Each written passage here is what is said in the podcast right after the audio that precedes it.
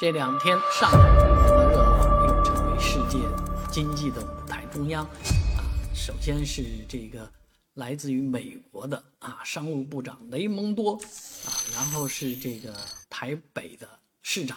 啊蒋万安。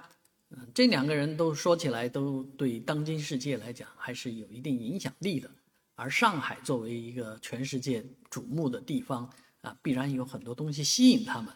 啊，但是呢，呃，有网友发现这两人来上海以后看的东西竟然截然不同，啊，那蒋万安来参观的话呢，首先就去了这个洋山深水港，啊，当然在上海更多考察了上海的一些民生的东西，包括呃骑自行车啊、打篮球啊，哎这些比较有意思的这个双边交流的这样的事情。啊，更多也是抱着一种向上海学习的态度来的，而雷蒙多呢，啊，去的地方基本上都是美国人的这个资产，也是美国人的利益啊，所以雷蒙多虽然是以这个乐观的态度离开了这个中国，但是确实也没留下什么特别有说到的地方啊。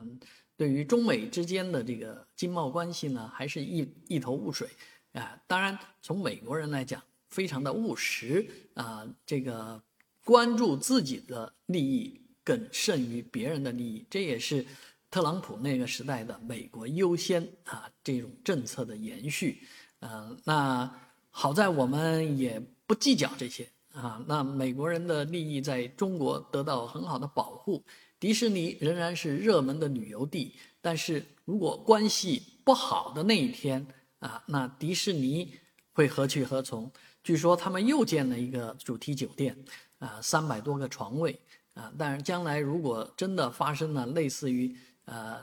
仇日啊、抵抗的这种思路的话，哎，这些美国在中国的资产啊，可能要面临一些新的问题。